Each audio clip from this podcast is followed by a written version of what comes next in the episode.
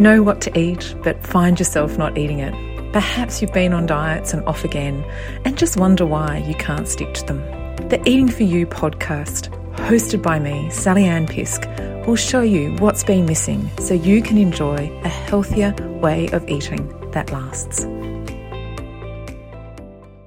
Hi, Sally Ann with you, and really excited today to have Angela, Angela Mills, our resident fitness expert. Hi. Hello, Sally Ann, and hello, everyone else. yeah, and we're doing a really lovely session today with Angela for International Women's Day. So, we're going to be focusing on the types of exercise and movement that's recommended for women. That's right, and that is quite an interesting point in itself. Are there specific types of exercises that are recommended especially for women, you know, which are different to what we would recommend for men? And yeah, you were talking earlier, just before we started, about the uh, the very obvious lack of research in this area historically. Yeah, and it was a bit surprising to me in mm. some ways. And I suppose I'm have always been interested in exercise and tried different types of sports and outdoor activities. But then to realize there's actually not that much about it. And the only thing I can remember was the first time that I went to Nepal, I was reading up on altitude acclimatization. Mm-hmm. And I didn't see any research of women at, at, at high altitude. At it was all about men. So that's really the only time personally I've mm-hmm. sought out that research. So I know mine was quite specific, but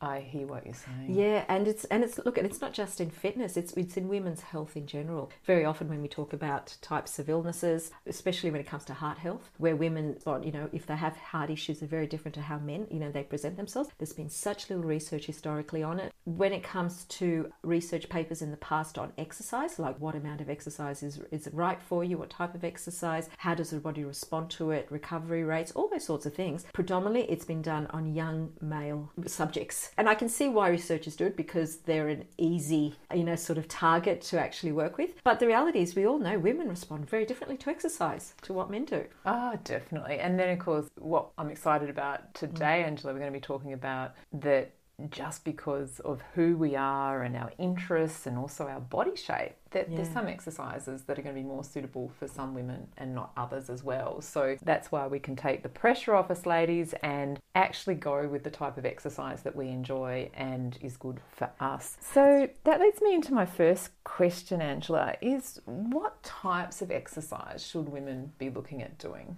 Okay. Look, in that respect, the types of exercises, you know, they're not very gender specific. How we do them would be, but on the whole, I would say probably the, the key thing we need to be doing is getting our heart rate up. And as much as, you know, there are many other things that are good for us, such as strength training and balance and the rest of it, I always come back to, you know, cardiac exercise, which a lot of us avoid because we just don't like the, I guess, the physical discomfort of, you know, just getting our heart rate up and what it feels like. But at the end of the day, that is probably the most important type of fitness that we need to be doing. And I guess many of us associate that with being like, you know, high, high heart rates, you know, to the point where you're sweating and vomiting and, and just not enjoying it. But it doesn't have to be that because it can be a moderate type of heart rate increases, which is what we get from just walking, which is probably the easiest way to get into it. But I'd say probably as a starting point, you know, cardiac fitness is the key one. But let's we'll come back to that at another point, if not today, some other day, I'm sure. But let's move on to some of the others. Strength.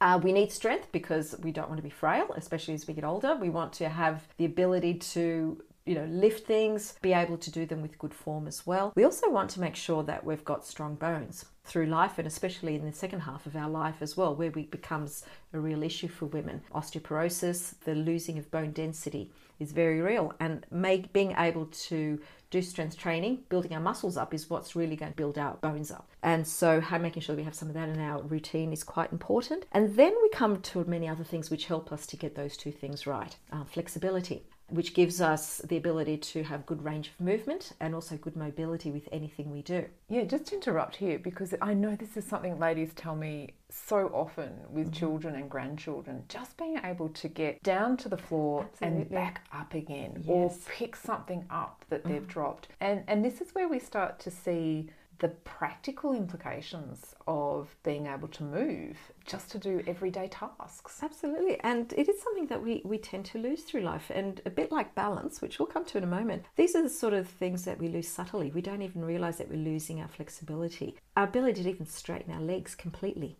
is something that we lose as we get older. Ankle mobility, which is so important for posture, for being able to do other types of exercises, for just being able to you get the whole body move, you know moving yeah. in a way in sync is very important. And we tend to lose a lot of this as we get older. So maintaining our flexibility is quite important. But again it's not just flexibility for the sake of being able to you know touch you know, your toes. touch your toes. It's flexibility for the sake of being able to have the mobility you need to be able to take larger steps to be able to walk up a step to be able to you know turn around and reach out in a certain direction you know and move getting the whole body to move in sync when you're doing that. So you're not compromising a shoulder if you need to reach out in a funny angle to pick something up. All these little things which we take for granted when we have good movement and it's only when often we you know people get injured and say for example why did i injure my shoulder?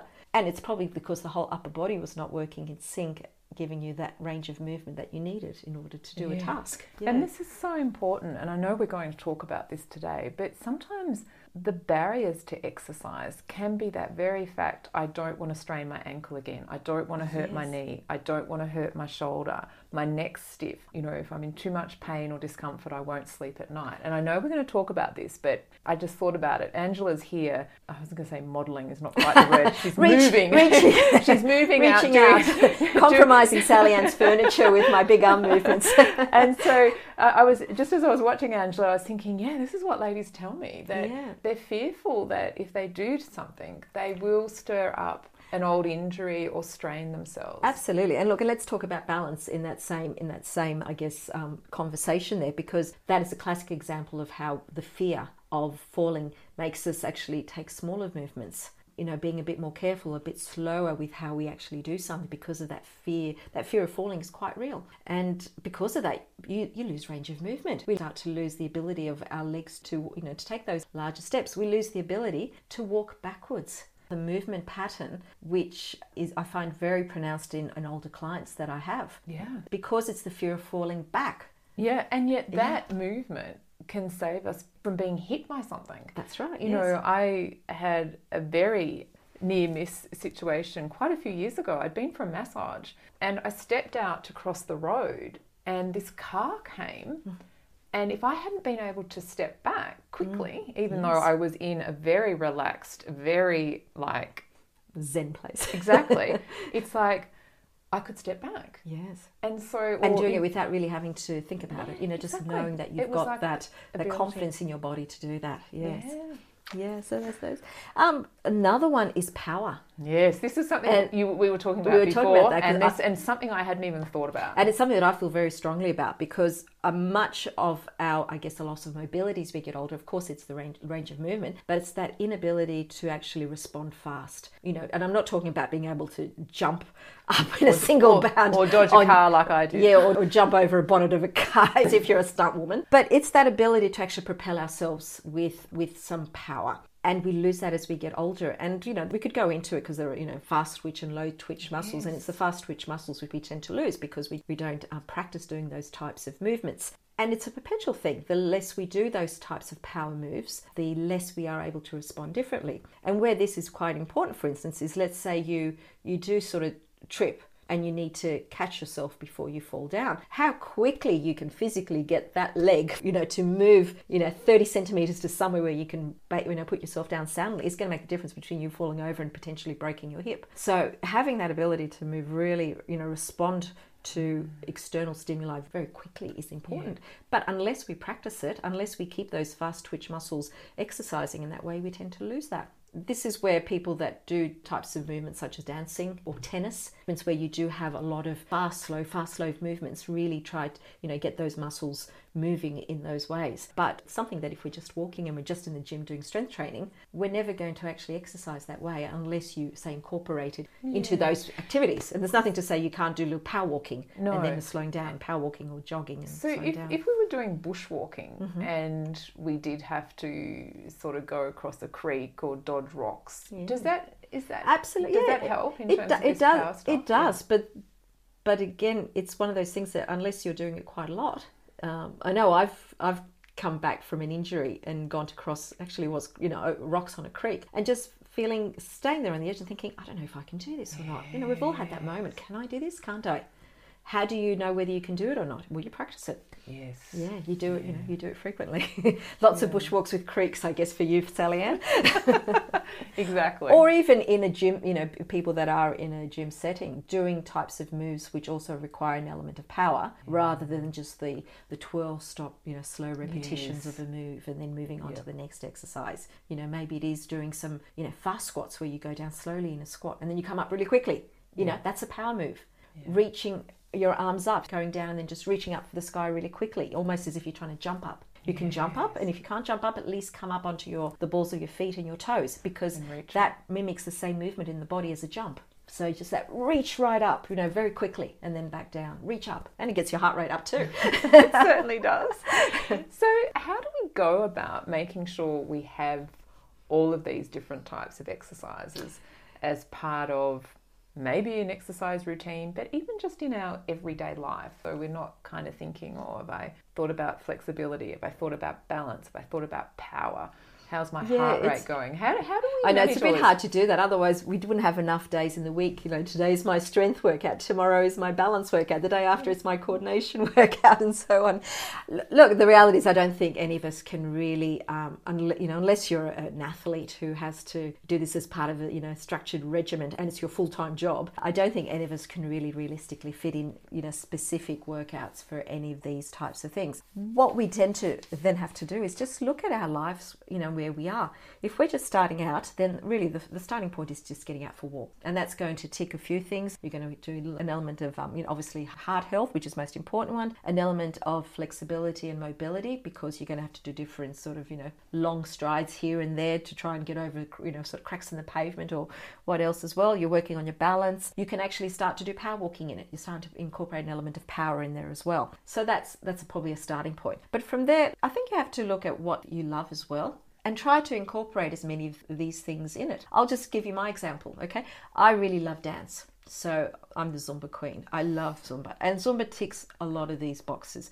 Definitely heart health, definitely a lot of balance because of the fact that we're moving from one foot to the other in different directions all the time. We're rotating our bodies. Um, that an element of power because a lot of the moves involve dynamic movement that we're doing as well, and coordination, which we didn't really talk too strongly about. But again, being able to coordinate your arms with your legs is something that we lose as we get older.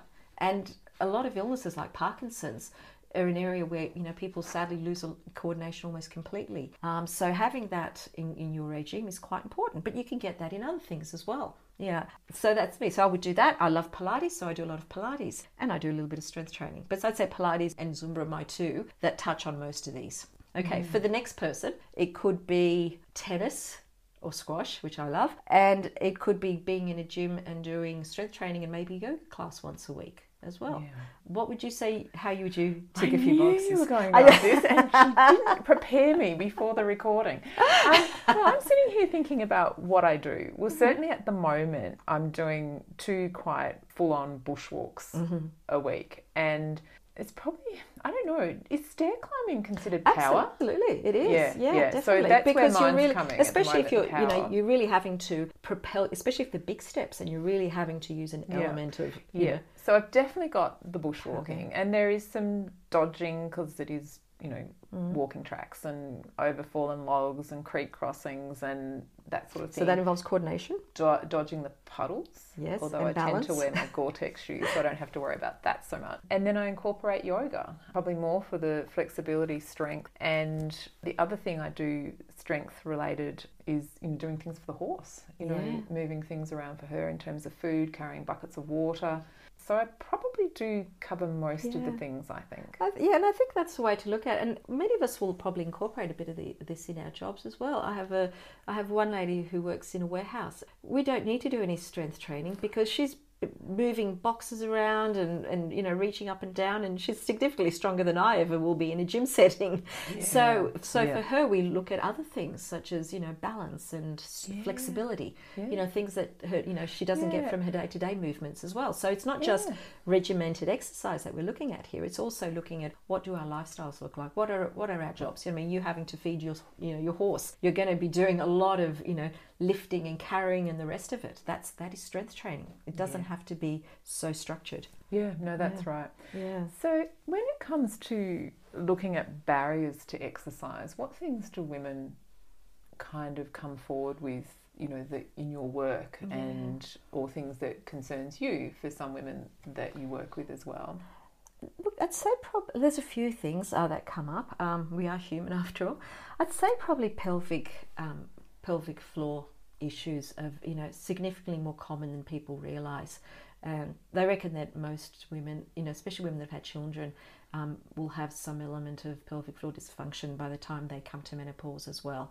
And it is something that sadly often, you know, stops women from doing things. And you can totally understand why there's a reluctance there to, to want to, to go there if you feel that you're not in control of, um, you know, your pelvic floor as well. It doesn't make exercising fun, you know, and again, it brings fear of a different No. sort into what you're trying And to I, do. and I can remember now, and because I had no idea what my mum was talking about back then, but she said, I can't run because I'll wet my pants. yeah. And, it's, And, I just never thought about it, Mhm. you know. Yeah. But I know ladies in our community are impacted by urinary, in, you know, urinary incontinence. So, right.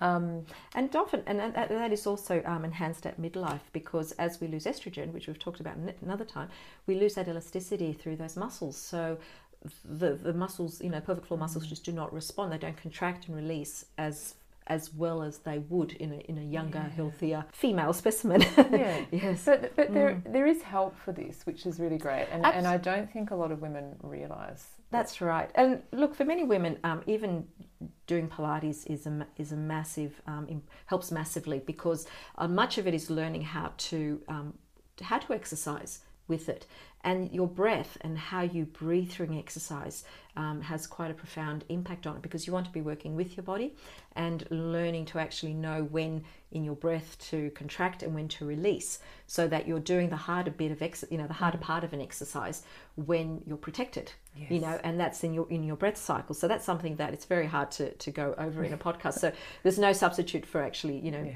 you know you know going to a class and actually doing that. But also uh, seeing um, a physiotherapist you know we we now have um, um, a lot of pelv- uh, women, you know, sorry, sorry, physiotherapists, male and female, that specialise in pelvic health, and not many women actually are aware that this is there is a lot that they can do to assist women in this area. Um, and I know with with clients that I've referred to physiotherapists, I've had ladies coming back beaming, and these ladies in their late 60s and 70s saying that, oh my gosh, I just never thought I would be able to to to somehow learn to manage this, you know, Yeah. to that No, extent. it's so fabulous. and it's one thing that you know, we, and it's quite sad because I think a lot of the um, a lot of the talk that we give each other as women, especially historically, was well, like, what do you expect? Dear? You've had children now; that's going to be your life, and it, it's not true at all. You know, much of it is how soon after a woman's had given birth that she goes to see a physiotherapist to actually help her if she's if she's not totally healed within say three to six months um, to get some help with it and that's really important for many women to make sure that they get assistance you know within say the first six months or two year after childbirth because that'll actually help them you know heal so that they can actually exercise better later on rather than just accepting this because they're too busy looking after their baby and they don't look after themselves as much No, that's so true. so that's number one.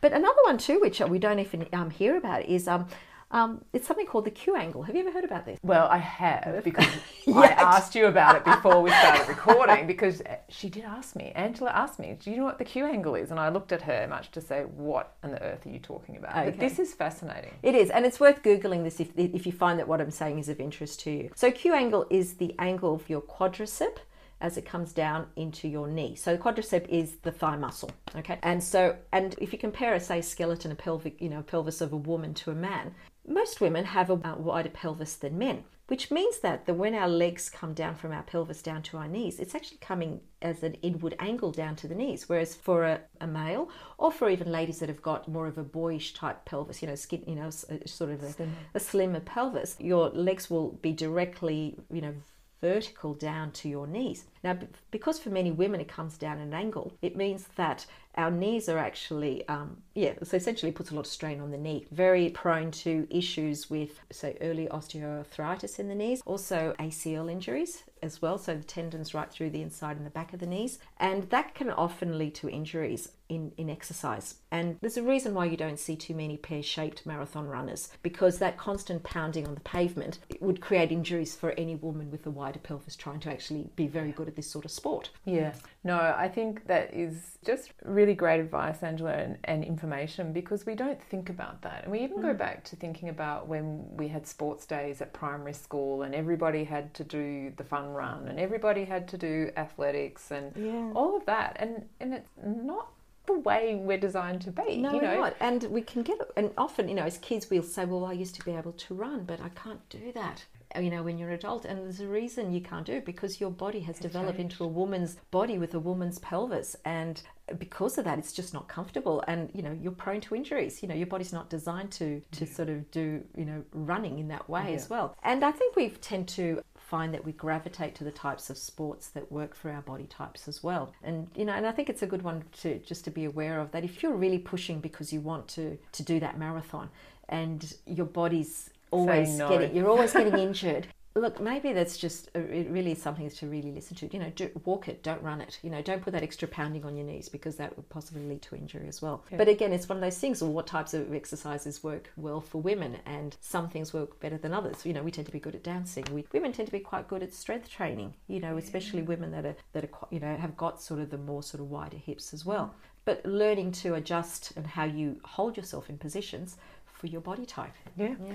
And ladies, Angela's got something really exciting to offer you in terms of getting a taste for these different exercises in terms of her online program. And I just want to mention, we forgot to say this at the beginning when we were talking about International Women's Day, is that it's the theme this year is mm. about technology and improving access to online resources for women, but also involvement with technologies. Oh, that ties in very nicely into what I was going to say because I do have an online membership and it's very Pilates centric and and, I, and it is Pilates centric because I find it's an exercise that works for a lot of women, especially midlife, which is where I'm I'm at, and you know many of my clients are.